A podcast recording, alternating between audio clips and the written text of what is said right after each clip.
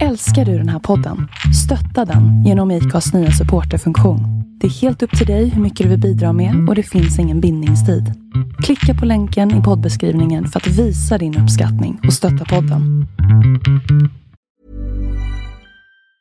Mom deserves the best, and there's no better place to shop for Mother's Day than Whole Foods Market. They're your destination for unbeatable savings, from premium gifts to show-stopping flowers and irresistible desserts. Start by saving 33% with Prime on all body care and candles. Then get a 15-stem bunch of tulips for just $9.99 each with Prime. Round out Mom's menu with festive rosé, irresistible berry chantilly cake, and more special treats. Come celebrate Mother's Day at Whole Foods Market. Men han har ju, du är ju lite lik Seb Macahan. Så det är liksom, Ja. Jag är ju frikyrkopastor sa du ju. What is the source?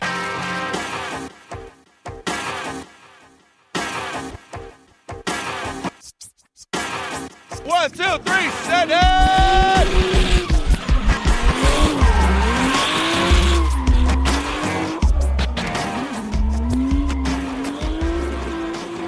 Hej och välkomna till ett nytt avsnitt av Driftpodden med eh, mig, Henrik Andersson. Christer Hägglund. och Robban Strandberg. Tjena gubbar, allt bra? Allt är väl, ja. Allt är under kontroll. Under kontroll, det är som Ja. mellow yellow. Ja, precis. Ish.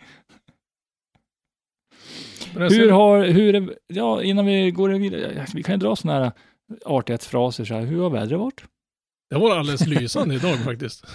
Ja, Vi ja, har- vi har var börjat få- fantastiskt fint. Jag börjar fått lite vår. Det är synd bara att man spenderar all sin tid stående inne i en butik. Så man, det är inte så mycket vårkänsla man får så. Men det, det det är tar sig. tråkigt. Vi har ju haft en, vad kan det vara, en 8-9 grader idag i alla fall. Ja, absolut. Och det skulle, det skulle ju Eh, vara det det hela var fint. veckan så. Mhm. Ja, det är ju riktigt nice. Oh ja, oh ja, oh ja. Själv så jobbar jag på ett sånt ställe så att när jag hoppar ur trucken så känner jag att det blir lite blött om fötterna, för då står jag i lera eh, upp till fotknölarna. Vad mysigt. Mm. Då har det blivit mjukt där som inte jag trodde. Så bara, whoop. Andra saker som börjar dra igång är ju faktiskt eh, lite mer nyheter, lite mer säsongspirr. Ja, Nicky, jag vet att du gick runt där. Lite, lite mer hundar. Ja, lite mer hund- hundar, lite mer energi. Hemma hos Henke. Men vi har äntligen fått reda på SM-finalen Ja, i gatubil eh, Swedish Drift Championship. Japp, och gissa vart den Mm, ska gå. Äntligen! ja det här blir ju- det här blir ju ett avsnitt av rättelser och fel eh, och så får vi se om vi hinner med något mer. ja, just det. Ja. Just det, det var det vi Nej, skulle den göra. Vi kommer skulle- ju ja. att gå i Linköping eh, på Saab Arena. Och det är ju bara ett stenkast från Linköpings stadskärna. MK5100 och eh, gatubil i samarbete. Eh, kul tycker Och det- jag. Jag har ju sett lite videoklipp därifrån. Det var lite uppvisningskörning när STCC körde där för några år sedan. Det så, fast på, då var det på, gat, på de stora gatorna där. Eh, nu kommer det antagligen att bli på parkeringen. Men ändå, det är kul att se. Det kommer bli riktigt roligt att uppleva ändå med tanke på att det blir lite mer stadsmiljö. Och det blir en helt annan Mm. grej. Så att, ja, ja. Ja, Och sen vi får hoppas att det där MK5100 blir eh, ihop med Mantorp. Alltså MK5100 ihop med gatubil. De känner ju varandra sedan länge. Så att, jag menar, det, det Mm. blir nog bra. MK5100 står ju för en hel del av, eh, av eh, arbetet i bakgrunden på gatubilfestivalerna på Mantorp Park. Så att de är väl inarbetade som sagt. Jag tror det kommer bli en jä- jäkligt kul tävling när den är så där pass nära. Det, det liksom öppnar ju upp möjligheter för folk som inte i vanliga fall som sagt då skulle ha gått och tittat på, på ett sånt här event. Mm. Ja, för då kan Eh. de i princip bara ta cykeln då och cykla ut. Liksom. Ja men precis. Precis, ja så är det ju. Eh, sen får vi väl hoppas, blir det bra väder och så där. Nu är det ju ända fram i september, men vi, vi kan ju hoppas på bra väder och så att, eh, att man får lite av den här miljön, att man kan sitta vid någon, på någon uteservering och, och, och sen gå och titta på det här. Så att eh, man får lite mera, ja men som, som ni säger, publik som man inte är van att ha annars kanske. En sak som, som, som jag jag ska inte säga att jag reagerade på det, men en, en sak, eh, när de visade lite, lite tänkbar dragning och sånt där, så ligger det en pizzeria alldeles i närheten och det, det bästa vore ju om banan gick runt den där pizzerian, för då kunde man ju stå i närheten och så kan man gå in och käka lunch. Nej, Henrik, du får inte sitta på något ölschapp på pizzerian och hinka pilsner och titta på drifting. Du ska jobba. Nej, nej, ja, det är efter tar vi en kall öl. Ja, Däremot så Mm. såg jag alldeles i kortändan på den här stället så ligger det en diskgolfbana. Så vill jag ju ta med lite diskar och kasta lite en sväng discgolf på kvällen om jag har tid. Ja, men jag kan Mm. ta med mig en massa disk hemifrån. Det är. Nej, inte, det är inte sån disk, Henke. Du får inte kasta sån disk omkring på den Disk med C. Ja, precis.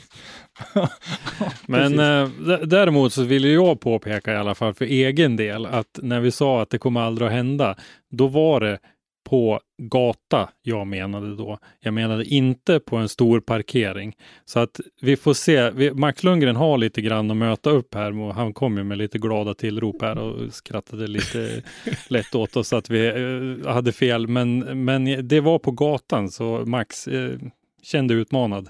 Men lite halvfel och lite halvrätt där. Ja, vi får väl se. Men jättekul initiativ tycker jag eh, faktiskt med att ha den här tävlingen. Men jag tycker faktiskt att i, i rättvisans namn så ska vi ta upp att det har varit lite kritik också mot det här och det har ju främst då varit eh, mot att fyra av de här fem deltävlingarna är samlad inom ett väldigt, väldigt litet område. Det är eh, Mantorp, det är Hultsfred, det är Lidköping och det är Linköping igen. Då. Så det är ju extremt koncentrerat. Sundsvall blir ju den enda längre utflykten i år. Eh, den kritiken tycker jag nog att man kan eh, eh, både förstå och till viss del hålla med om också. Eh, men eh, tittar man på de enskilda eventen så är jag positiv till dem allihop. Mm. Ja, men det, och det är det, de har ju, oftast har de ju strävat efter att täcka så, så mycket av landet som möjligt, men eh, det, Vet man om, eller vet Ja. vi om de har haft någon dialog med Ljusdal till exempel? Nej, ingen aning. ingen aning. Jag tänkte Ingen ifall. Ljusdal har, har tackat nej på grund av covid och osäker ekonomi och så vidare. Eftersom de är ganska nya i gamet. Så att det blev liksom en, en sån här. Men å andra sidan, det, det är en, köra in i, i stan är ju, smäller ju ganska högt. Mm. Nej, men jag, jag ser det. Jag, jag, tittar man på varje event enskilt så ser jag bara positivt på det. Jag tycker det är jättepositivt att Vara Motorklubb får köra igång i Lidköping och jag tror att vi kommer att hitta mycket ny publik där som inte har sett så mycket förut och eh, även det här stadsåket eh, kommer att bli kanon tror jag. Och Hultsfred, där nere finns det ju en kultur och en, en trogen publik och så där. Och, och, och eh, Mantorp Park är ju som, som det alltid är liksom. Och Sundsvall brukar ju vara bra arrangemang så där. Så att det, ser man till dem enskilt så tycker jag absolut att det, det är toppen allihopa. Men, men eh, som sagt, det är en koncentration av, av tävlingarna där nere och de som kommer längst uppifrån eh, norra, vi kommer att gå igenom förarna här lite senare. De, eh, de har extremt långt att åka. Mm, Ja, det blir ganska många resor, så att säga, långa resor då. Mm. Men vi kan ju skicka en utmaning till Max, eh, om han kunde liksom bara hinta lite, lite fint sådär inom mest till oss. Att, eh, ja, hur har tankarna gått kring, kring skapandet av schemat, nu när det ändå är ute?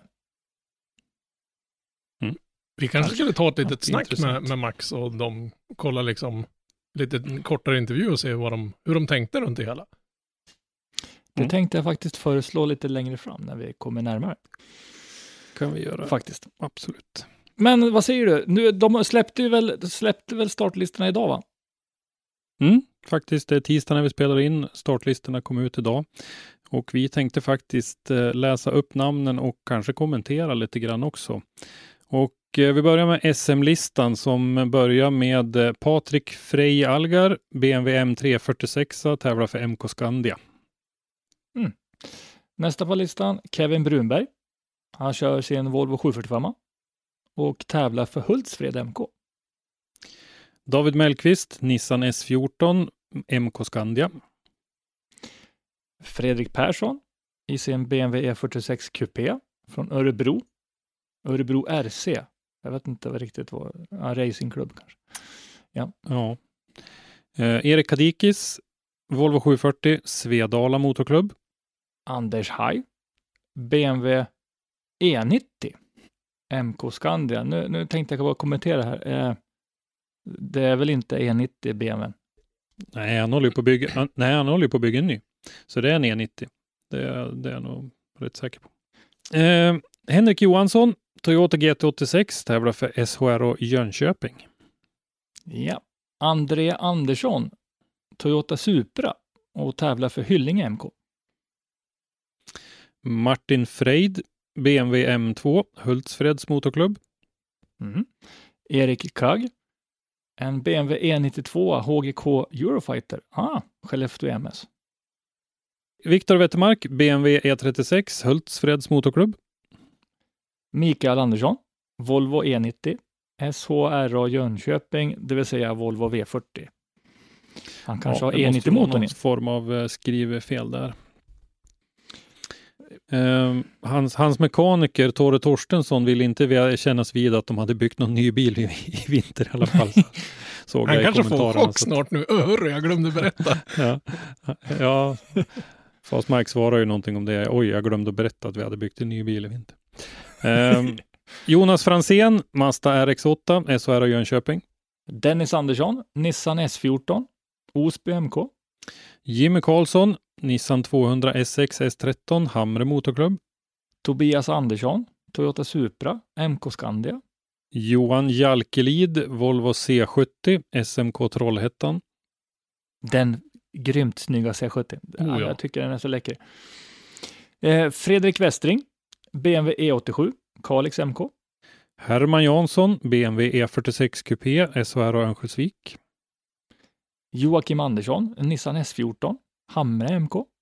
Filip Ågren, Nissan S13, Kungliga Automobilklubben. Och sen har vi Henrik Kåre, BMW E46, SHRA Jönköping. Viktor Andersson, BMW E92, Växjö Motorsällskap. Mattias Bengtsson, eh, Nissan 200 SX S14.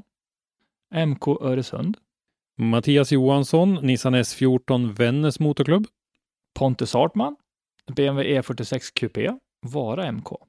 Erik Fadul, BMW E92 M3, SMK Söderhamn. Det är väl en ny bil för Erik va? Mm. Andreas Staberg, Nissan S13, Hamre MK. Pontus Karlsson, Volvo 940, Örebro Racingklubb.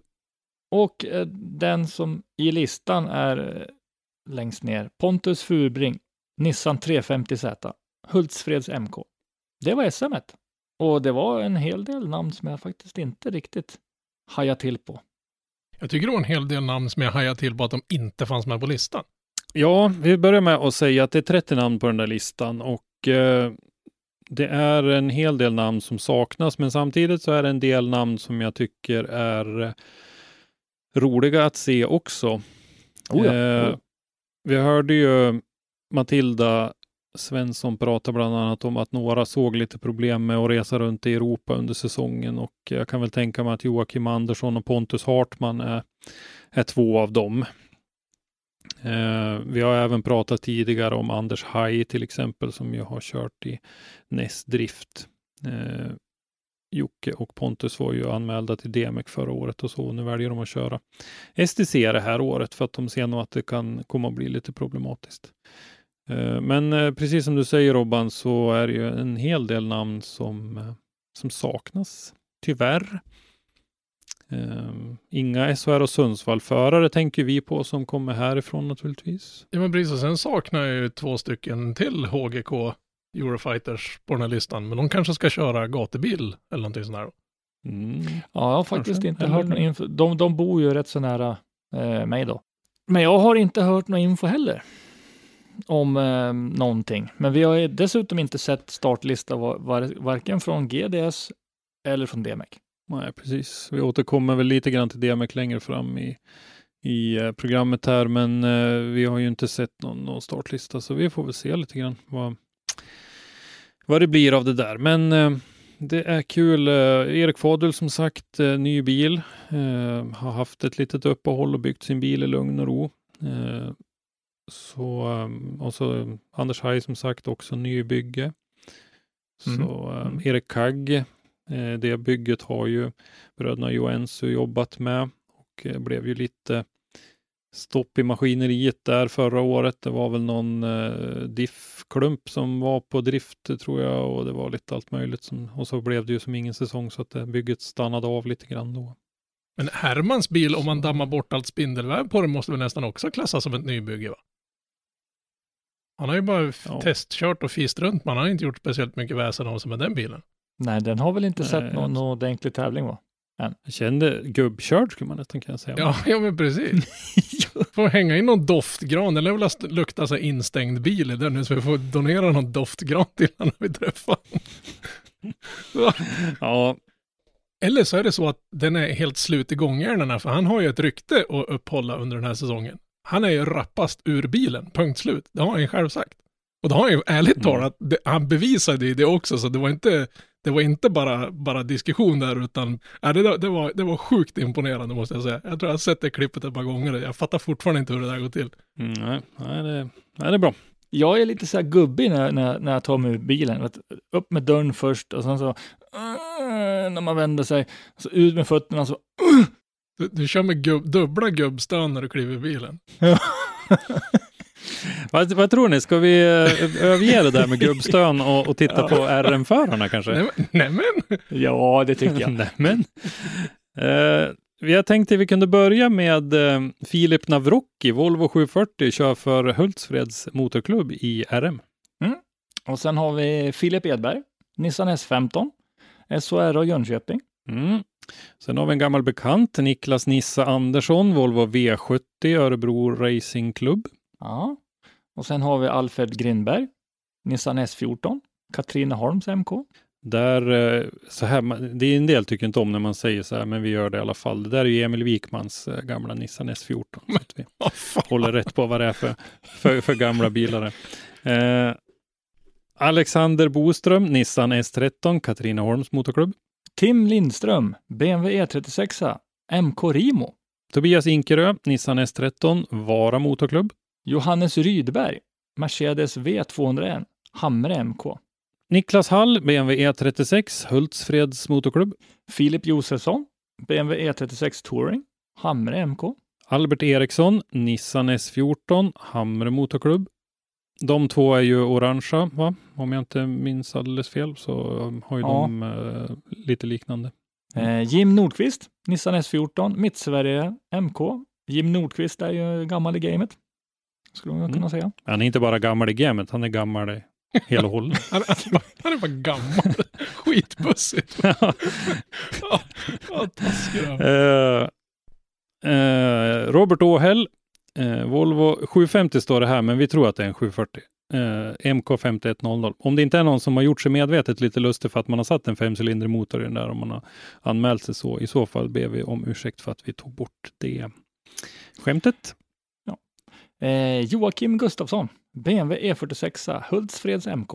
Oskar Lindqvist, BMW E36, Hultsfreds MK. Andreas Johansson, BMW E36 MK 5100 kör han för. Och Kim Pynnenen, Nissan Skyline R33 som kör för SMK Armbåga. Armbåga. Jag, jag tänkte säga det. Är det inte SMK Arboga? inte Armbåga.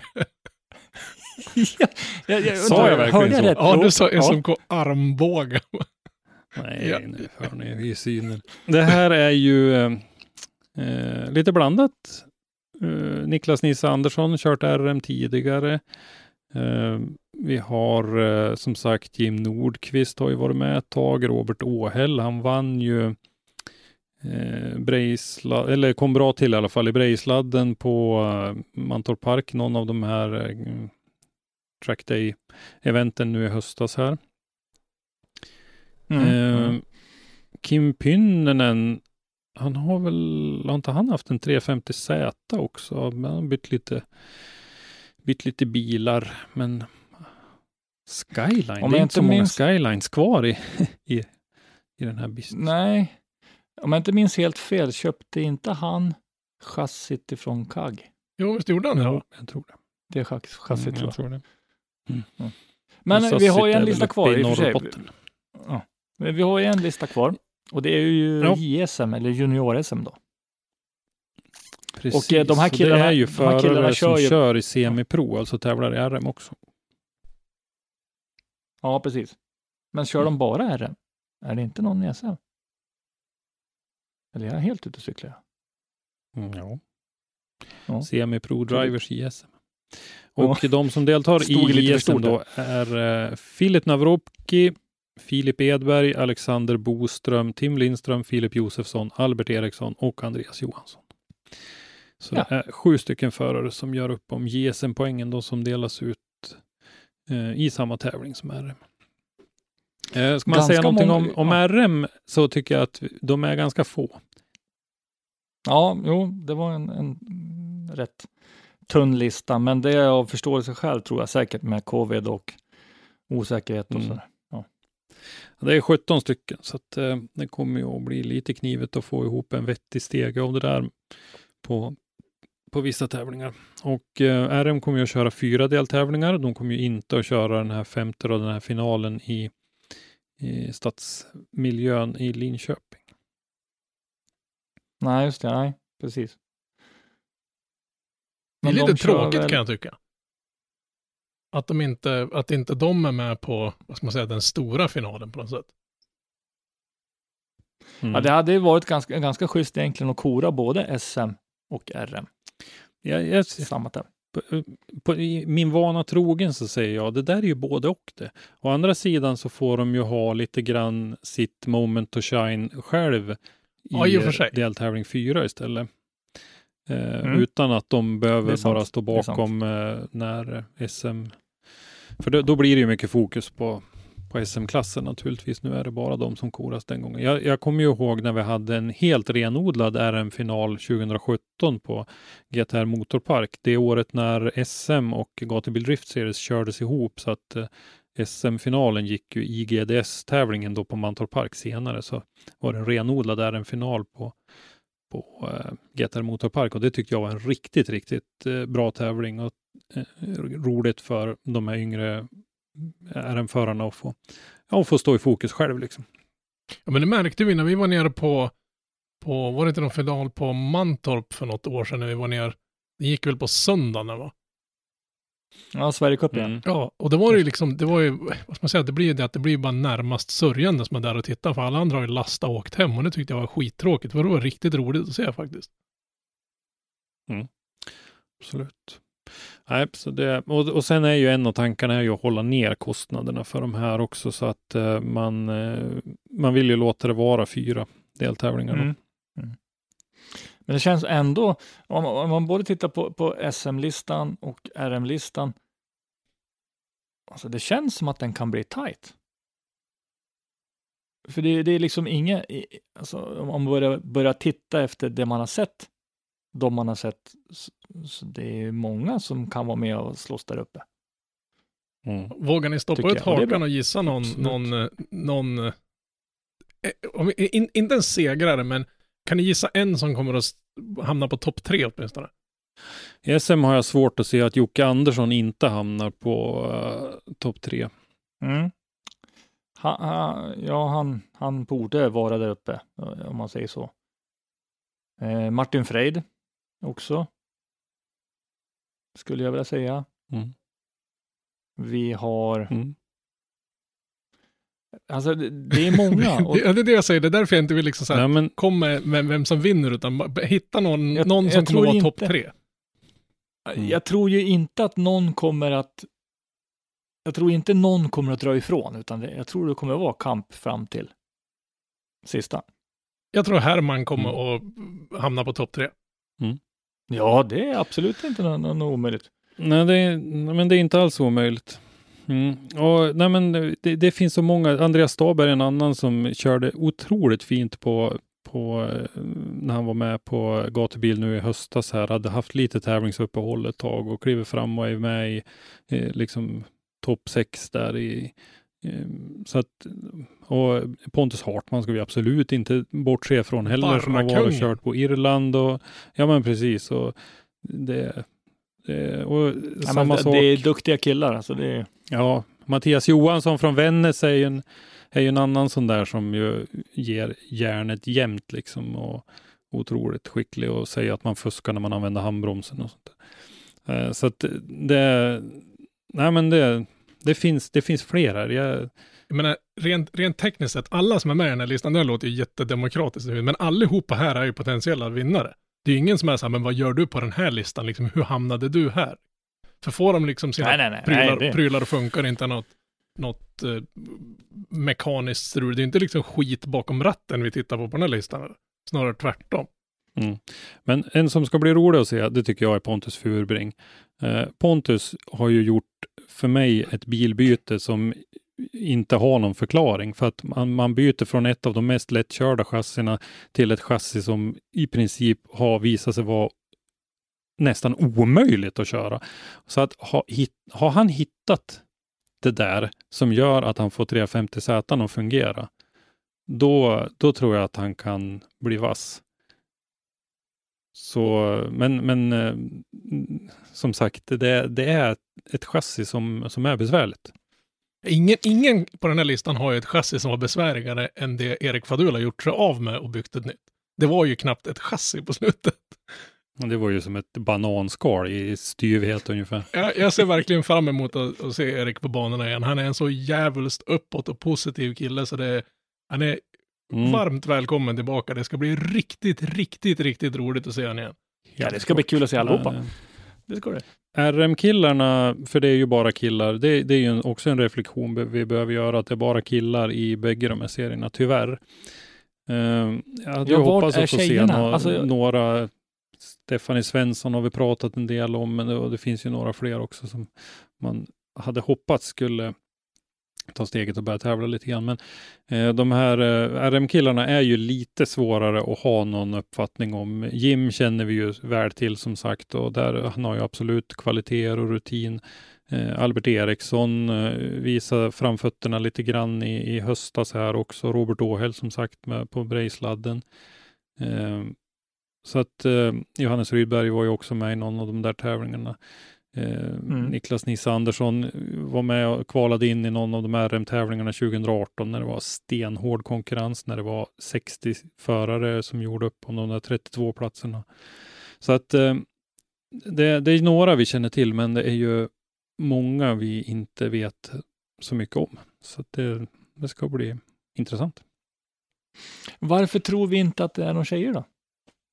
Eh, har vi, har vi någon? Vi har ju vi har inget svar, men eh, för det känns ju, för vi har ju ett gäng tjejer som man har sett till exempel på gatubil. Ja, ja. Alltså, alltså de är duktiga. Alltså, de- skulle ju klart kunna tävla. Och jag menar, ja, jag vill Mm. gärna se det. ja, Ja, vi hade ju en liten skulle BMW-förare som var och röjde runt lite uppe i Sundsvall här. Som jag saknar på den listan. Hon borde ha varit med. Mm, i RM-klassen tänker Ja. jag. Mm. Ja, jag, jag menar Mm. med, med tanke på hur, hur, hur bra hon var att köra där uppe i Sundsvall förra året. Så nog fan har hon Mm. kunnat hävda så här. Det, det vågar jag stå på ett tag kan jag säga.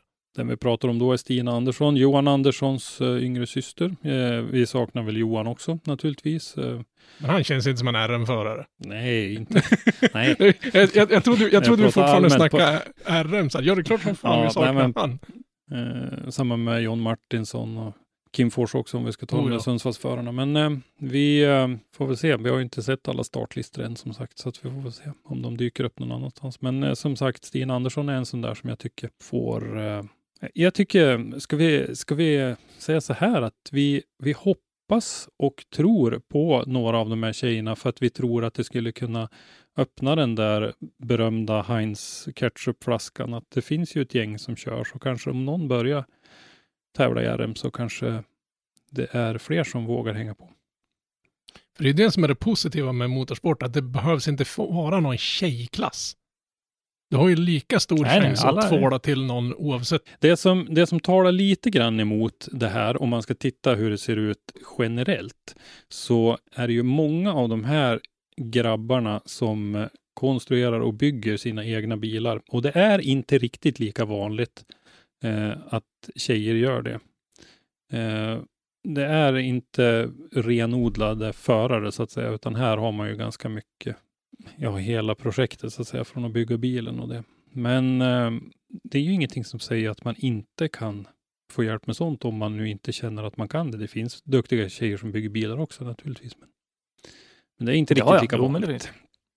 Mm. Nej, men så är det. Eh, hur fel hade vi inte när vi gissade om vad James Dean skulle göra?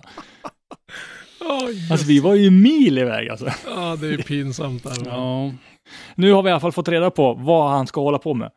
Så här går Ja. det ju när man spelar in ett avsnitt en dag och sen går alla jäklar ut med sina nyheter dagen efter. Eh, James Dean då, en gång för alla, han kommer köra i Russian Drift Series. En serie vi, eh, vi ska inte säga att vi ratade den, men vi, vi såg den som helt omöjlig. Och varför det?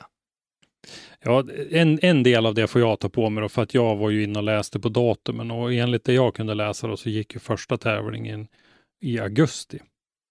Och det var ju, jag vet inte om det var 2020 schema som låg ute då eller vad det var, men eh, första tävlingen går ju i maj. Och det ändrar ju förutsättningarna lite grann. Jag hade nog trott på Japan ändå, men det ändrar ju ändå förutsättningarna lite grann. Så eh, nej, han kommer köra i Russian Drift Series för teamet Aim- Imol Racing. Som Mm. eh, kommer då att bestå av James Dean, Daigo Saito och Charles Ng. Eller hur man uttalar det. Ja, eh, Men, Charles eh, NG. Mm. Ja. Mm. Och eh, det är ju inga, inga rookies, någon av dem. Eh, Daigo Saito, han är ju född, han är född 80. Eh, japansk driftingförare, en duktig japansk driftingförare. Tävlat sedan 2004. Han har vunnit alltså D1 i Japan 2008 och 2016. Han vann i Formula Drift i USA 2012. Och han har vunnit Russian Han har, Drift kört i, Series. han har kört i, i Russian Drift Series 2018 Tävlat. och 2019. Ja, men han har kört det 2018, 2019. Och eh, Charles Ng då, han eh, är ju född i Hongkong 84. Ha, han är ju både racing och eh, driftingförare faktiskt som eh, bor delvis i Kalifornien och delvis i Hongkong. Tävlat i eh, Asian Touring Car Series och eh, World Touring Car Championship och kört i Formula Drift i USA 2010 och 2011 och blev tvåa i Rookie of the Year 2010. Då. 2011 hade han som bäst en topp 16 plats, eller en, eh, ja, han gick vidare till topp 16. Så att han har väl inte haft några enormt stora framgångar, men det är ju en duktig förare helt klart. Han har ju varit med i den här FIA eh, IDC också och kört. Och eh, teamet då som de ska köra för, iMall, det är ju en, eh, en västeuropeisk tillverkare av smörjmedel. Eh, som eh, då Ja. Mhm. Säljer smörjmedel på olika stora marknader och deras ryska eh, gren då har eh, eh, ett eget racingteam. Så att eh, det är de som står för fiolerna och eh, jag har ju sett lite renderingar på de här bilarna, hur de ska se ut och hur eh, föraroveraller och, och sånt ska se ut, hela den här grafiska profilen och det är ju riktigt snyggt tycker jag. Och eh, James Deans eh, nya S15 här, den blir ju riktigt, riktigt snygg. Mm, helt klart. Eh, en- grej jag reagerar på när jag tittar på det här bygget, det var ju det att man inte har innerskärmar. Eh, I alla fall inte vad han visade. Det kanske kommer sen då, men Du, men, du menar en framför, framför fjäderbenstonen i motorutrymmet? Då? ja, Mm. och jag menar, finns det en liten springa någonstans så kommer ju smutsen att letas in där. Eh, så är det ju. Jag förstår inte Mm. varför han inte körde med sin BMW i den här serien. Jag menar, eller har han byggt en bil som han anser vara mer potent nu då än, än HGK? Jag kan, jag kan inte riktigt de här olika reglementena. Det kan ju Ah, vara så att det finns någonting som hindrar att han, att han kör. Det enda jag vet det pratades om var ju att eh, han fick ju inte använda den där S15 som han byggde nu då i Formula Drift, för det var ju någon som såg att de gjorde någonting som man inte fick göra där. Men, men det kan ju vara något sånt. Annars så, jag var ju fortfarande från början innan den här säsongen så var jag helt övertygad om att han skulle teama ihop med med HGK som vi har pratat om förut och eh, jag vet inte då om det var någonting, om det är något med det. Nej, det är ingenting som har, är inget som har gått ut med någon info heller, så att, ja. Nej, eh, men han ska väl köra Driftmasters med BMWn som jag fattar det. Att, eh, man kanske vill ha en, en bil på varje ställe. Jag, jag har lite, får jag nog erkänna, lite dålig koll på Russian Drift Series. Vi kanske inte ska gissa mer i den här podden helt enkelt. Nej, Nej, vi ska nog, vi ska nog kanske- sluta med killgissandet nu. Ja, det kanske är ganska långt till vissa av de här tävlingarna. Jag vet faktiskt inte. Sen kan det My- faktiskt vara så, eftersom Driftmasters går ju till exempel inte på Irland i år, Mm. så kanske han vill ha en bil centralt placerat någonstans. Mm. Så det blir lättare att ta sig, till exempel. Ja, Nu, vi får nej, se. Nu ska Men, eh, killgissa. Ja. Jag är, jag är tyst. Russian Drift Series. Men äh, apropå, när vi ändå är inne på det här med rättelser och fel då, så den här eh, studien på Bosön som vi, som vi diskuterade förra avsnittet också. Ehm, så när vi hade släppt det avsnittet så hörde Rickard Johansson av sig så att eh, eh vi ska faktiskt lyssna på ett litet klipp med Rickard där han berättar lite grann om eh, de studier som som finns sedan tidigare. Det finns en hel del. Problemet var att vi inte kände till dem och det finns inga svenska, utan eh, det finns en del utländska. Men vi, vi lyssnar på klippet med Rickard så kommer vi tillbaka strax. Välkommen tillbaka till Driftpodden, Rickard Johansson. Tack så mycket. Eh, idag så, det här avsnittet har ju lite temat eh, rättelser och fel, har det ju blivit. eh, vi, vi var ju rätt snett ute i vårt förra snackavsnitt och bland annat så kontaktade du oss om eh, den här eh, undersökningen eller medicinska studien på eh, GIH heter det va? Ja, det var väl egentligen inte angående den medicinska studien. Det var väl mer kring eh, kommentaren att det nog inte har gjorts så mycket forskning kring det här. Ja, men precis. Som, Eh, som, var, som var den intressanta tesen. Mm, precis, och då hade du lite exempel på att det, det faktiskt har forskats en del i det här. Absolut, det, det här är ju faktiskt en sak som det har forskats väldigt mycket på. Jag sitter faktiskt eh, och har min, en av mina absoluta favoritböcker. Jag antar att det är jättemånga andra i Sverige som också har den som favoritbok. Den heter Motor Racing in Safety, The Human Factors. och är skriven av Michael Henderson 1968. Det var den första boken som kom ut om säkerhet och eh, de mänskliga faktorerna. Så redan då bedrev man ju ett, ett rätt så bra forskningsarbete.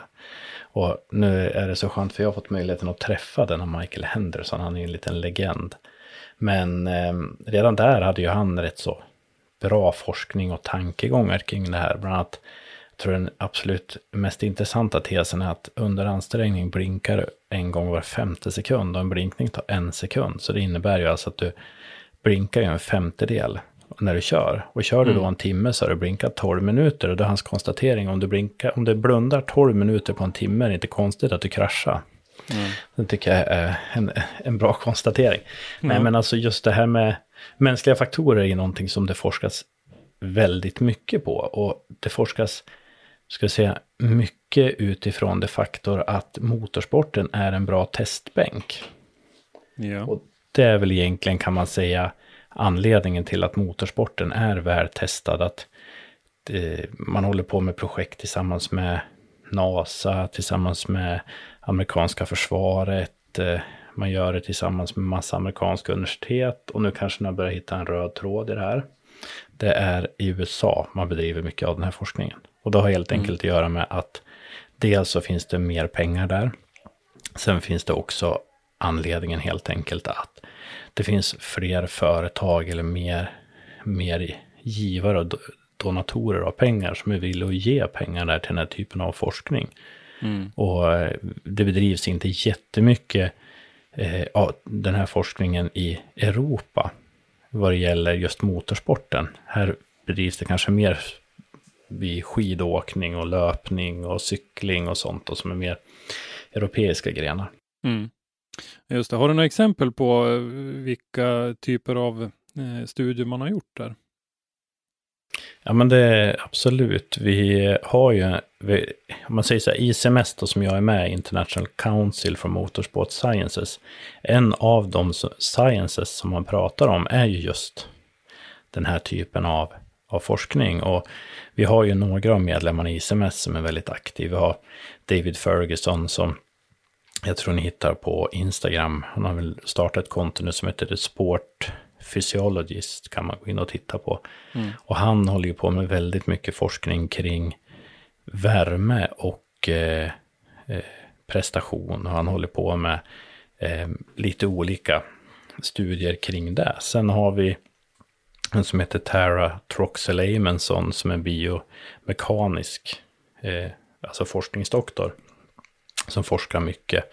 Sen finns det ju de som håller på mer nischat, eh, Dr. Meta Singh håller bara på egentligen med sömn och sömn mot prestation. Och nu har hon hållit på mycket med sömnprestation mot motorsport. Så det, och sen finns det ännu mer nischade som håller på med hur eh, man pratar om circadian shifting, hur man flyttar team, till exempel Le Mans-team, IMSA, amerikanska IMSA-serien och europeiska Le Mans-serien har ju ett eget, ett gemensamt reglemente i Hypercar-reglementet nu, så nu de kör mycket tillsammans. Mm. Och då tittar man på forskningen när man flyttar team från kontinent till kontinent, och det är ju mycket den forskningen i F1 också och så vidare. Men kanske några av de intressantaste studierna är Terras studie hon gjorde om värmebelastning. Och hon fick alltså en, ett uppdrag från amerikanska försvaret att Millions of people have lost weight with personalized plans from Noom. Like Evan, who can't stand salads and still lost 50 pounds. Salads generally for most people are the easy button, right? For me, that wasn't an option. I never really was a salad guy. That's just not who I am. But Noom worked for me. Get your personalized plan today at Noom.com. Real Noom user compensated to provide their story. In four weeks, the typical Noom user can expect to lose one to two pounds per week. Individual results may vary. Hey there, it's Michelle Norris. I'm host of a podcast called Your Mama's Kitchen. When I travel, I'm usually looking for a way to find a taste of home when I'm not at home. And one of the things I love to do when I am at home is entertain. And Airbnb allows me to do that. When I was in California recently, I rented a house that had a great kitchen. And when we were sitting around the table, we're all thinking, we're in someone else's house. Someone could be in all of our homes as well. If you have a home, but you're not always at home, you have an Airbnb. Your home might be worth more than you think. Find out how much at airbnb.com slash host.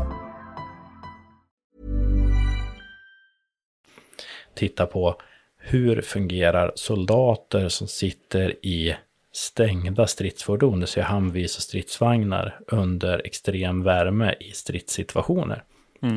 Problemet är ju bara att det är jättesvårt att ta en ingenjör eller ta en läkare och kasta ut den i en krigszon och springa och mäta. Och då vill man ju hitta det som var motsvarande. Och det som blev motsvarande då, du sitter instängd i någonting i några timmar med hög värme och, och hög ansträngning. Det blev en Nascar. Ja. Så man gjorde ju en forskningsstudie med Nascar och satte mätsensorer och mätte värden då på Nascar-förare.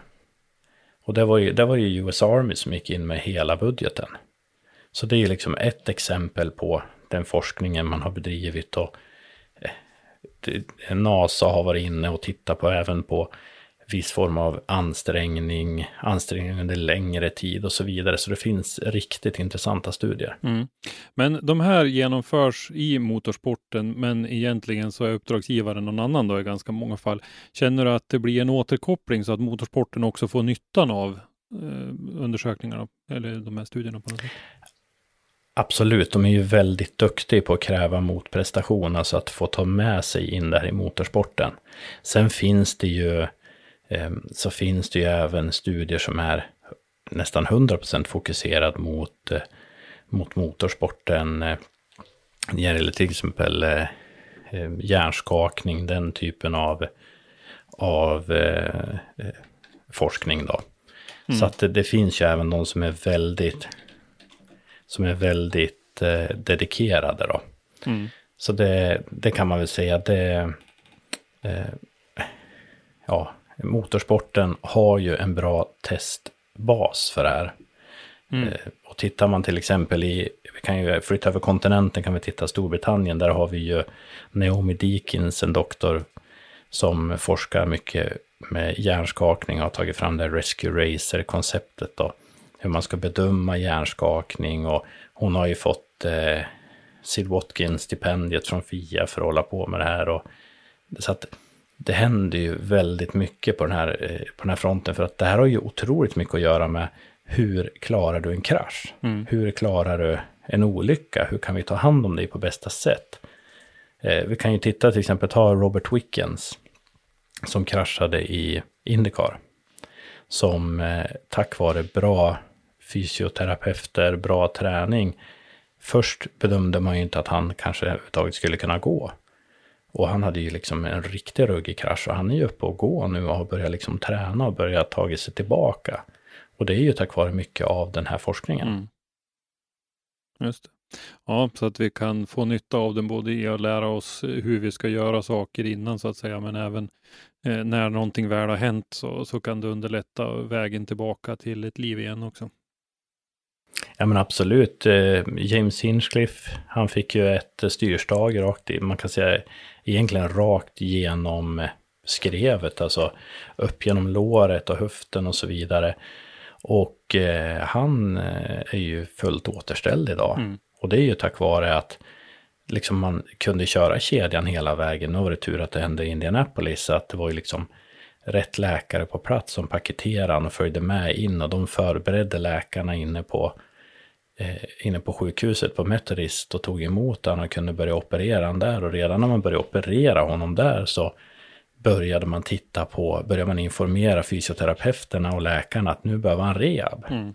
Så hans rehabplan togs fram när han låg på operationsbordet. Mm. Så att mm. hans rehabplan kickade igång liksom direkt när han kom ut. Och, så. och det här gör ju att de kommer snabbt tillbaka. Och det är väl det som är skillnaden kan man säga. Om man tittar de här förarna kontra om du eller jag skulle göra oss illa och behöva gå via regionens försorg. Mm. Så kanske vi får vänta några veckor på den här tiden och de får den ju på någon minut. Mm. Men de investerar ju helt andra pengar i sina kroppar också. Det är mm. deras redskap. Så. Mm. Men eh, om vi så sammanfattar det här lite grann så det, den större delen av den här forskningen bedrivs och har bedrivits i USA, men det förekommer även lite grann i, eh, i Fias försorg på den här sidan. Ja men absolut, eller Fias försorg, det är, Fia har ju varit med och finansierat, det är ju mm, ja. mycket BTCAC och Cam, Cambridge och de som har tryckt in pengar i det här, men det, det, det, det sker ju saker, det sker lite saker även nere i Kams, nere i Australien och så vidare. Men man kan väl säga att den mesta utvecklingsbasen ligger ändå i USA. Och det har ju mycket att göra med att där pumpar ju, dels, eh, det har ju en annan situation där universitet och sjukhusen konkurrerar mot varandra. Vilket mm. innebär att man trycker in mer pengar. Eh, till skillnad från här där våra universitet är statliga myndigheter så har de liksom inte samma konkurrens läge mot varandra. Nej. Och dessutom är det ju faktiskt så att dels har ju biltillverkarna tyckt in otroligt mycket pengar genom åren i det här. Både Ford och Mopar och, och Chevrolet har ju tryckt in det. Mm. Och man ser, man ser ju att Toyota har ju tryckt in den moderna krockdockan vi använder idag. Det är ju Toyota. Tandstockan mm. som de har utvecklat. Så att det här kommer ju oss till nytt nytta på något sätt. Sen har vi ju de som är otroligt duktiga på att tweaka till det så det funkar bra för oss. För mycket testriggar och sånt där kanske inte är gjord för oss i första början, men man lär sig att bygga om eller anpassa dem eller hur man ska använda dem. Och det kanske ibland mer personlig försorg eller personligt intresse som gör att, att man väljer att driva de projekten. Men mm. det jag kan sakna är väl lite faktiskt, det är väl kanske den ni slog huvudet på spiken att ni inte visste om det drevs någon sån här forskning. Mm. Jag kan ju sakna lite plattformen. Nu har ju Fias säkerhetsavdelning startat ett eget Instagramkonto, Fia Safety, som man kan gå in och följa. Kan man ju se lite vad de gör. Mm. Men jag saknar ju de här plattformarna där man faktiskt kan gå in och få ta del av det. För mig har ISMS varit viktigt, för där har jag ju tillgången till det. Mm. Men annars så är det, det är svårt att hitta den här infon och det är svårt att ta del av det här. Och vi har liksom ingen, vi har ingen, inget organ i Sverige i förbundet som samlar på de här kunskaperna eller plockar ner det här och har den där omvärldsbevakningen och ser till att det kommer ut, för det finns mycket bra. Mm. Ja, det var en, eh, en intressant rättelse som vi tackar för. Eh, det finns eh, mycket mer att prata om det där, men eh, jag tänkte sen sist vi sågs, det är ju eh, tre månader sedan ungefär nu, sedan du var med och gjorde två avsnitt med oss. Och eh, mm. sedan dess så har ju du startat igång din egen podd, The Motorsport Rescue Guy. Eh, hur, hur tycker du att det har gått och hur, eh, hur tycker du att det har blivit mottagen? Nej, men jag tycker det har väl varit intressant. Det är väl som sagt, eh, jag hade väl tankar på det här sedan tidigare. Det har väl, det har väl legat någonstans latent där, men man ska ju ha tid för allt. Men sen kände jag väl på något sätt, dels så hade väl pushats från andra håll att ja, men prata lite mer om det här. Och sen blev det faktiskt när jag var hos er så fick jag bra feedback efteråt att ja, men gör någonting. Så då kände jag väl att det kan jag väl lika gärna göra det nu då när vi ändå inte får ut och resa så mycket. Mm. Så att, nej men det har, det har varit jätteintressant. Jag, jag är ju lite av en samtalsaktivist. Jag älskar ju att samtala. Jag älskar ju även att samtala med människor jag inte tycker samma sak som. Mm. Så det är väl det som har varit lite mitt syfte här. Nu i första början har jag väl kanske intervjuat människor som har funnits i min sfär på något sätt. Och det är väl så man börjar. Men jag har ändå försökt hitta folk som inte alltid tycker likadant som jag gör. Och få krypa lite under skinnet på dem och se vad tycker de om det här. Och ja, jag tycker bemötandet har, har varit bra. Folk är positiva till att vara med. Och eh, jag har fått, visst man får ju inte jättemycket feedback. Vi ska ju ändå veta att vi bor i Sverige. Här mm. säger man inte så, här säger man inte så jättemycket utan det, det, det kommer lite tips vad folk skulle vilja höra och det kommer ja, det är lite roligt. Folk ringer ibland och ställer en fråga. Vad är det där för någonting? Och så får man liksom förklara. Mm. Men eh, för mig, egentligen är det här viktigast att bara få starta en diskussion. Så jag har liksom aldrig varit intresserad av att hamna på poddtoppen, utan det är bara roligt att få prata säkerhet och få prata med människor. Sen att jag råkar banda det samtidigt är väl Mm. bara en bra tillfällighet i det här fallet. Då. Men, eh, nej, men så det, det, det känns jättebra och eh, ja, nej, men det känns som en det känns som en intressant liten extra aktivitet att ha under sin vecka och få, få sitta och pilla med det här. Mm. Absolut, och du har nya spännande grejer på gång? Alltid. Jo då, eh, jag, har, jag har lite grejer på G. Förhoppningsvis har vi väl lite, lite väldigt intressanta gäster ska vi säga. Vi har haft intressanta gäster, det är inget snack om det, men kanske lite ännu större gäster. Men eh, som sagt, eh, jag har ju börjat lite med lite intervjusegment, för jag vill liksom, jag vill belysa att säkerheten alltså, är någonting man ser på så olika sätt beroende på vad man håller på med. Och det ser man ju verkligen skillnaden om man pratar med Max Lundgren som banägare Mm. och arrangör, eller om man pratar med Joakim Ternström som jobbar med mediabiten. Och, alltså, det finns så olika sätt att se på det och Mm. ingenting är rätt och ingenting är fel. Men jag tycker att det är de här samtalen jag skulle vilja slutändan skulle jag vilja kasta ihop alla de här människorna. Jag skulle vilja haft dem i samma studio och prata tillsammans. Mm. Det är väl där liksom man skulle vilja nå till i slutändan att, att vi lär av varandra. Och eh, det ska väl bli en mix med intervjuer. Sen håller vi på att jobba med lite mer faktabaserade inslag också. Det tar lite längre tid bara att och lägga grunderna till det och Mm. paketera ner det på bra sätt. Vi ska försöka prata faktiskt lite, det kommer väl att komma framöver, prata lite covid och motorsport. Mm. Vi har haft lite sådana konferenser och möten på en internationell basis. Så jag tänker försöka paketera ner det till någonting vi kan dra nytta av här i Sverige. Och sen ska vi väl försöka prata lite hjärnskakning och lite sånt här framöver. Så att, Mm. ja, det, det kommer bli en spännande vår även för mig. Mm, superintressant. Det är Motorsport Rescue Guy och finns på de flesta poddplattformar. Så det tycker jag absolut att alla som lyssnar på Driftpodden också ska lyssna på. Men eh, då, Rickard, så säger vi tack så mycket för den här gången och så eh, tror jag nog säkert att vi hörs igen. Absolut, och tack för jag fick ta lite av er tid. Ja, men då har vi hört eh, Rickard då eh, prata om det här. Det är ju väldigt intressanta grejer. Och eh, Rickard är, väldigt absolut. kunnig inom om, många områden i det här. Till, till skillnad mot för, för oss är han kunnig. Ja, men... Ja, nej, men jag, vi, jag kan, vi, jag, jag vi kan tipsade- öppet erkänna att jag har noll koll på det här. Mm. Vi tipsade ju i slutet av det här klippet eh, på, om eh, Rickards podd, The Motorsport Rescue Guy, men jag måste få tipsa om den igen. Den är, den är faktiskt eh, otrolig. Det kan låta torrt och tråkigt, men jag lovar det är inte det. Han eh, har ju i de här, det är fem avsnitt som är släppta nu när vi går ut med det här Och eh, Rickard har pratat med eh, Max Lundgren, han har pratat med Jan Persson, JP på Simpson, han har pratat med en kille som har varit speaker på mycket dragracing.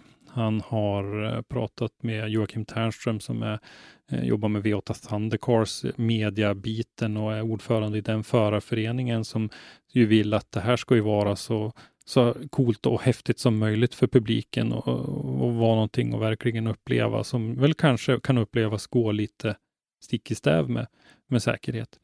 Eh, femte avsnittet som släpptes idag, det har jag faktiskt inte lyssnat på än, så det vet jag inte riktigt vem gästen är. Men man, man, hör ju där att det är ju en variation på gästerna och det är inte torrt och tråkigt, utan jag rekommenderar verkligen att, lyssna på det där. Och det bästa vi kan göra är ju att diskutera om säkerhet. Det har ju Rickard helt rätt i. Oh ja. Men eh, det, det är liksom, jag, jag är lite sån här säkerhetsbuff. Jag tycker den här podden är sjukt intressant. Och jag har varit lite bitter idag. Jag har haft så Mm. jäkla mycket att göra på jobbet så det har varit väldigt lite sitta vid datorn. Annars brukar jag faktiskt spendera hela förmiddagen att plöja lite poddar och, och läsa lite mail och såna grejer. Men idag hade jag inte tid så jag var skitsur. Det var faktiskt en sak jag tänkte pyssla med ikväll. Men sen var det någon som kom på att vi ska ju podda. Så då sket i det. Så får jag ta det imorgon istället. Mm, ja, Nej, men eh, vi säger tack till Rickard som eh, kom in med lite kompletterande info där i alla fall. Så får vi se vad Och vi det får för ju- resultat alltså, av den här ja. svenska studien. Eh, Alltså det, det gäller ju egentligen alla. Om ni hör oss säga någonting då när vi sitter och killgissar och svänger med lite grejer. Al- Alltså hör av er. Säg det, men vänta nu, stopp här. Nu, nu hade du fel gubbstrutt, säger du till mig. Och för att göra, Ja, det lättare, göra det lättare för våra lyssnare tycker jag, då kan ju ni skicka ett mejl de, gånger, de få gånger vi har rätt. Så slipper ni liksom spamma våra, våra postbox. ja, ja, nej men det, det är så här, det är jättesvårt, det är liksom en ganska off-säsong, det är ganska bristfälligt att få tag i information och sen sitter vi här och vi är ju tre snillen spekulerar, det är bara det. Alltså ta, ta, alltså, ta det vi säger, ja, lyssna på det, men, men ta det inte till 110 procent. Nej, ta det till typ runt Om man säger så. 50-50 ungefär. Ja, när vi går ut på datum och sådana prylar, då brukar vi oftast eh, ha koll på det. Och sen när vi har fått info om, om scheman och så vidare, då har vi det. Men när vi sitter och, och gissar om saker som, som kommer hända, ja, det vet vi ju inte. Det enda jag kan säga med all säkerhet är att vi kommer att ha fel i framtiden också. Det är jag faktiskt säker på. det, det är Mm. 150 procent på det. Så är det ju. Eh, Driftmasters 2021. Mm. De har ju släppt en um, liten teaser att det är eh, 25 länder som kommer att vara representerade i DMEC 2021. 25 Det är rätt så stort ändå det. Det är ruskigt mycket. Då kommer de att ha alltså, eh, om, vi tänker att vissa länder har fler förare, så borde de alltså ha eh, minimum 32 i alla fall. Det kommer nog att vara mer än så också. Tror jag de lär nog ha ungefär som de hade förra året och så lite wildcards och lite lokala förmågor också. Ehm, Mm. Vi får Men se. vad- Men vad- eh, Ja. Vad, vad tycker vi om Driftmasters teasers? Jag får utslaget och sånt. det kan bli vänta. lite mycket.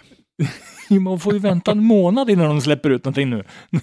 Och så Mm. kommer det 15 bilder till. Så här, ja, snart släpper vi. Ja, snart.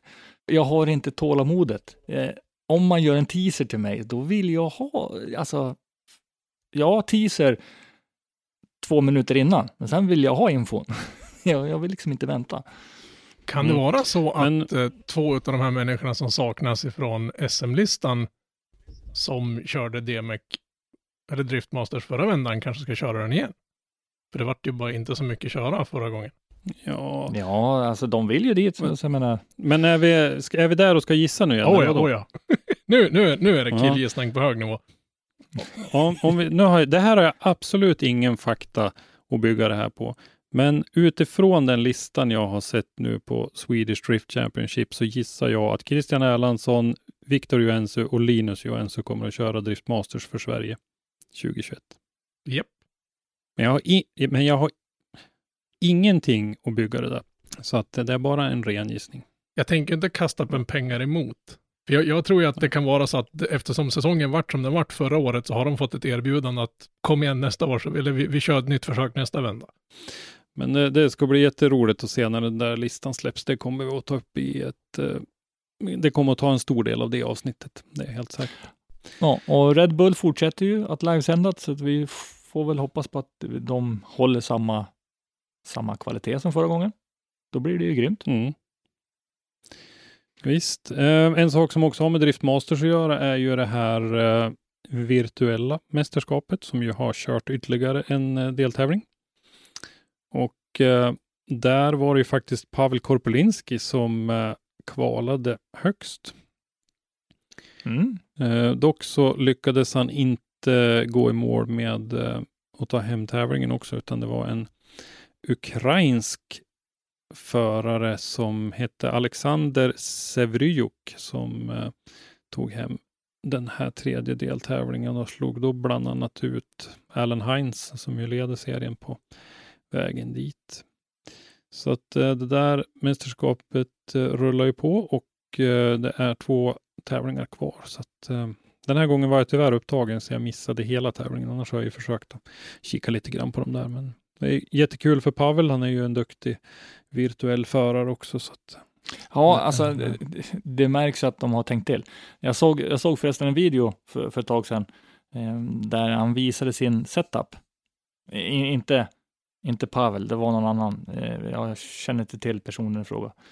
Eh, sin setup i vardagsrummet där han sitter och kör då. Och då Mm. var det att han, liksom, han flyttade till eh, skärmarna, han hade tre skärmar, han flyttar skärmarna, klänger in i den där eh, racingstolen, drar tillbaks skärmarna, skruvar dit handbromsen och höll på. Jag tror han höll på i 25 minuter innan han startade upp det. Mhm. Men sen hade han Mm. eh, rörelse på stolen. Så här motion sensor. Och då satt han och visade och pratade samtidigt och så körde han in i väggen. Åh, han studsade. Mhm. Det kan inte varit skönt i sidan för att han, han flög i stolen. det var liksom, oj, oj. Jag testade ju en av de här simmarna när de körde SM-veckan i Sundsvall. Och det är ju som du säger, alltså man får, du håller på att ramla ur bokstavligt talat. Jag har en kille jag brukar prata med när vi racear, där jag racear. Han har en motion rig och sånt där. Och så satt vi, vi körde en, en eh, serie som vi har, söndagar. Och så hör man bara ett illvrål i luren eh, på Discord, så alla hör då. Så alla liksom stannar upp, vad, vad som händer?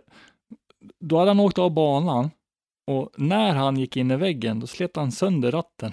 Ah, Dels så rörde sig stolen så mycket och han spjärnade emot och då gick det sönder och fäste på ratten. Och så. Ja, Det låg grejer överallt. Han visade en bild på det där. fy fan vad tragiskt. Han bara, kör vidare ni grabbar, jag ska gå och fika ja. Men återigen till verkligheten, eh, istället för virtuella. Vi har en återvändning av ett namn Mm. som vi inte har sett på Ja, många år. vi får se. Vi får se om, om namnet kommer att användas, men eh, det är lite, lite feeling åt det hållet i alla fall. Och vi pratar alltså då om eh, Långe Mikael Andersson och Datt. Mm. Och då var DAT-namnet som vi trodde skulle återkomma, inte Långe Mikael, för han har aldrig varit borta. Jag tänkte säga det, var- var- vart har han varit? Day at the track, eh, DAT. Nej, han har ju släppt en nyhet att han har eh, hyrt in sig på Lidköpings motorstadion. Ja. Och eh, kommer att gå in där då, dels med lite sponsring och dels eh, hyra den här nybyggda eh, banan då, så att eh, de får en bra start för, för den här. För det är ju viktigt naturligtvis när man har en nybyggd anläggning och få hyra ut den. Så Lång Mikael har bokat 10 datum för frikörning under 2021, åtta onsdagar och två lördagar och första gången är i maj. Och eh, det kommer ju givetvis att genomföras då enligt det, allt, alla regler och restriktioner som gäller och så vidare. Men det är eh, riktigt kul tycker jag att se att eh, Långe Mikael som ju nu är eh, Ja, han är ju pensionär. Det får man ju faktiskt säga. Han, eh, han har ju, han har ju, han sålde ju LMR för ett tag sedan och har ju jobbat kvar, men nu så har han ju slutat eh, helt och hållet och det är ju jättekul att han inte bara engagerar sig i att öppna en paddelhall utan även kör lite, lite event. Faktiskt. Han har nog ganska mycket timmar eh, att sitta och fundera och tänka på, tror jag. Mm. Och han har ju rutin, för Datt var ju några år där och han, och sen var han ju involverad rätt mycket i eh, SM-serien ett par år också som lite Mm. olika eh, roller där och så att det, det finns ju mycket rutin i att arrangera grejer i den här killen så att eh, det, det där ska bli kul och, och kul som sagt att driftingbanan i Lidköping får en, en bra start med, ordentligt med event. Det blir en bra knuff liksom när det, när det kommer något sånt där event och liksom hjälper till Mm, att mm. dra in lite pengar. Jo, för jag, jag har för mig att, ja, för de är ju i slutfasen av att- bygga klart det. Och nu får de ju möjligheten, verkligen, att bättre Mm. få, få till det så. Ja, det är perfekt. Och sen, eh, som man har läst någon gång, så här, friskt vågat hälften brunnet. Jag har hört Mm. LMR säga det någon gång faktiskt. Och det, är- Mm. ja, det, det är friskt. Kör på. Mm. Nej, men det är bra. Jättepositivt. Sen har vi en inbjudan att dela med oss av. Till er alla som är intresserade av drifting. Det är en inbjudan till digital träff med driftingutskottet och det här är ju grymt. Mm. Har man frågor, funderingar eller någonting man vill ta upp med driftingutskottet så har det ju ypperliga tillfället. Mm. Det är ju så att man har ju nu då, när det inte går att hålla de här kurserna som man har haft förut, så har man beslutat att hålla digitala seminarium istället. Och det är ju positivt. Det är ju någonting som vi har blivit väldigt vana vid under pandemin här, är ju att att mötas digitalt istället. Så att eh, det kommer att vara tre stycken digitala träffar på cirka två timmar där Mm. kommer att informera om lite olika saker då, om säsongen, eventuella regeländringar, framtida planer och diskussioner då med frågor från deltagarna bland annat. Så att, eh, och där så finns det tre stycken olika teman. Vad är de, Henrik? Jo, eh, det börjar med den 23 mars. Klockan 18 till 20.00 står det. Så ska man då avhandla teknik säkerhet. Så är du inne i till exempel eh, mitt inne i ett bygge så kan det vara väldigt intressant och framförallt med säkerheten och få svar på frågor på lösningar och så vidare. Men när är nästa då, Christer? Ja, den 30 mars då också 18 till 20 och då är det tävlingsledning som diskuteras. Så där eh, finns det ju en del eh, tävlingsledare runt om och en del andra funktionärer också som kanske sneglar lite grann åt tävlingsledningen till. 6 april är den sista utav de här tre träffarna. Också klockan 18 till 20. Och då kommer man ha ett seminarium i bedömning. Eh, och då, då har man förklarat det med att detta seminarium är för funktionärer som önskar få en bredare bild av bedömningen och som vill ägna sig åt bedömning i tävlingssammanhang. Man kanske är aktiv som någonting annat idag till Ja. exempel och, och vill prova på. Sitter man där ute och kanske vill jobba sig in, bedömare eller något sånt där, eh, anmäl till det och gå in på det. Det är eh, lite bråttom. I Ja, dag när vi släpper den här podden så är det den 19 mars. Eh, anmälan då är öppen fram till på söndag den 21 mars 2021. Så att eh, det är lite brådis att anmäla sig om man vill vara med på det där. Men det, är jätteintressant. nä, ja, det är Eh, nästan som man skulle säga så här. Tryck på paus, gå och anmäl dig, kom tillbaka och lyssna vidare. Vi kan väl slänga med en länk till, till anmälan i, på vår Facebook-sida också om det nu är någon som inte skulle ha sett alla de här uppmaningarna till att anmäla sig till den här som har spammat förbi på, på fejan de senaste dagarna. Eh, det är givetvis kostnadsfritt. Och länkar och instruktioner om hur man ansluter sig till seminariet kommer ju då skickas när man anmäler sig. Så se till att skriva in rätt e-postadress. Har ni frågor och funderingar, ni andra då, ni alla som sitter runt mig här och lyssnar, eh, kontakta drifting at sbf.se. Men jag tycker vi hoppar vidare till eh, Ebitsu och läget Mm. efter jordbävningen. Ja, jag har suttit och kikat runt lite grann på lite videoklipp och grejer där och det har ju, de har ju börjat att återställa lite grann så där, men det är ju ett enormt arbete så att eh, det kommer nog att ta sin tid det där. Det är eh, Ja, det var Ja, ingen liten, liksom, litet landområde som... Nej. Det är eh, många kubik som, är, som har flyttat på sig. Så att eh, det, det kommer att ta tid som sagt. Men, eh, och jag har ju sett att det, det har ju varit någon pengainsamling och sånt där. Jag har inte sett riktigt vad det har gått till direkt, men det har ju haft med det där att göra i alla fall. Så att man kan väl hålla lite utkik om det är så att man känner att man vill skänka. Det är ju verkligen en Går en, inte... Ja, men en bana som har bana som har varit otroligt viktig för, för driftingens utveckling. Men går inte landet in där? Naturkatastrof? Eller det kanske Ja, bara jag är för själva inte. återställandet. Mm. Robban som, som, som nu drog igång videon och tittade. Ja, jag, jag råkade klicka på en länge, fast bara, det är ett YouTube-klipp. Jag bara, oj shit, sorry. För det står det i, i vårt manus, jag kan ju säga det till alla er hemma där, så står det "Ä- läget efter jordbävningen och så är det en länk till YouTube och så bara ingen mer information i manus. Jag tänkte bara hopp, är det någon, hopp, jag har inte hunnit titta på den här och så bara var volymen på max på min laptop. Ja, det är ostrategiskt. Mm. Det är, det, hur som helst är det fruktansvärt tråkigt det som har hänt med banan där borta och allas, Ja. allas eh, Absolut. bilar och, och verksamheter som har pajat där. Så jag hoppas verkligen att de kommer att komma på fötter igen där borta. Ebitsu är ju, eh, alltså, Ja, det är väl nästan driftingens vagga på något sätt. ja, alltså moderna driftingen som den utvecklades till, eh, så Mm. som vi ser driftingen. Nu vet jag inte om det är direkt ifrån starten, men nästan så. Så det vore ju synd Mm. om den försvann. Eh, det kan jag tycka. Ja, helt klart. Och med den bomben, mina herrar, är vi faktiskt klara idag. Om inte ni har, Mm. har något mer ni vill tillägga. Nej, Inte direkt. inte så. direkt. Mea culpa, mea culpa, mea maxima culpa. brukar man säga när man har rättelser och fel Så, avsnitt. så pass. Mm. Ja, då, har man, då har man riktigt fel om man tvingas att köra liksom latin. Det, Mm. hur mycket fel har vi haft idag tror ni? Massor.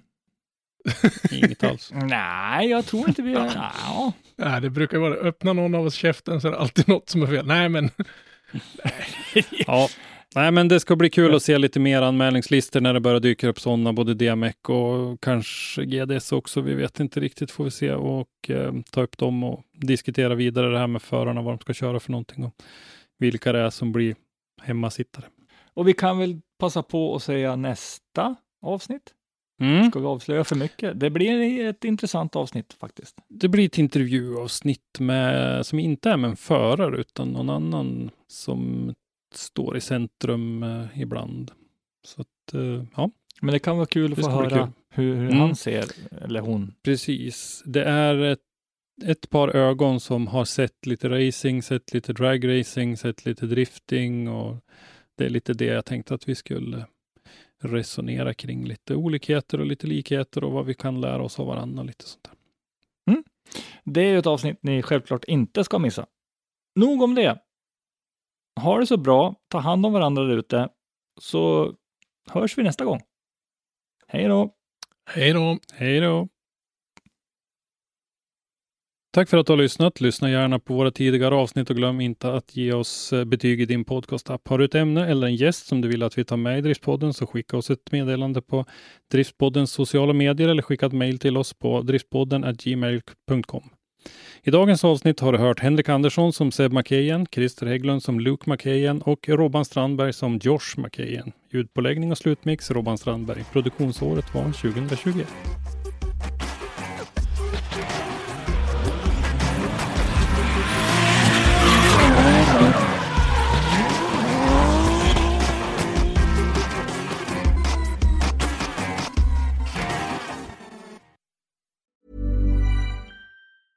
Mom deserves the best, and there's no better place to shop for Mother's Day than Whole Foods Market. They're your destination for unbeatable savings, from premium gifts to show-stopping flowers and irresistible desserts. Start by saving 33% with Prime on all body care and candles. Then get a 15-stem bunch of tulips for just $9.99 each with Prime. Round out Mom's menu with festive rosé, irresistible berry chantilly cake, and more special treats. Come celebrate Mother's Day at Whole Foods Market.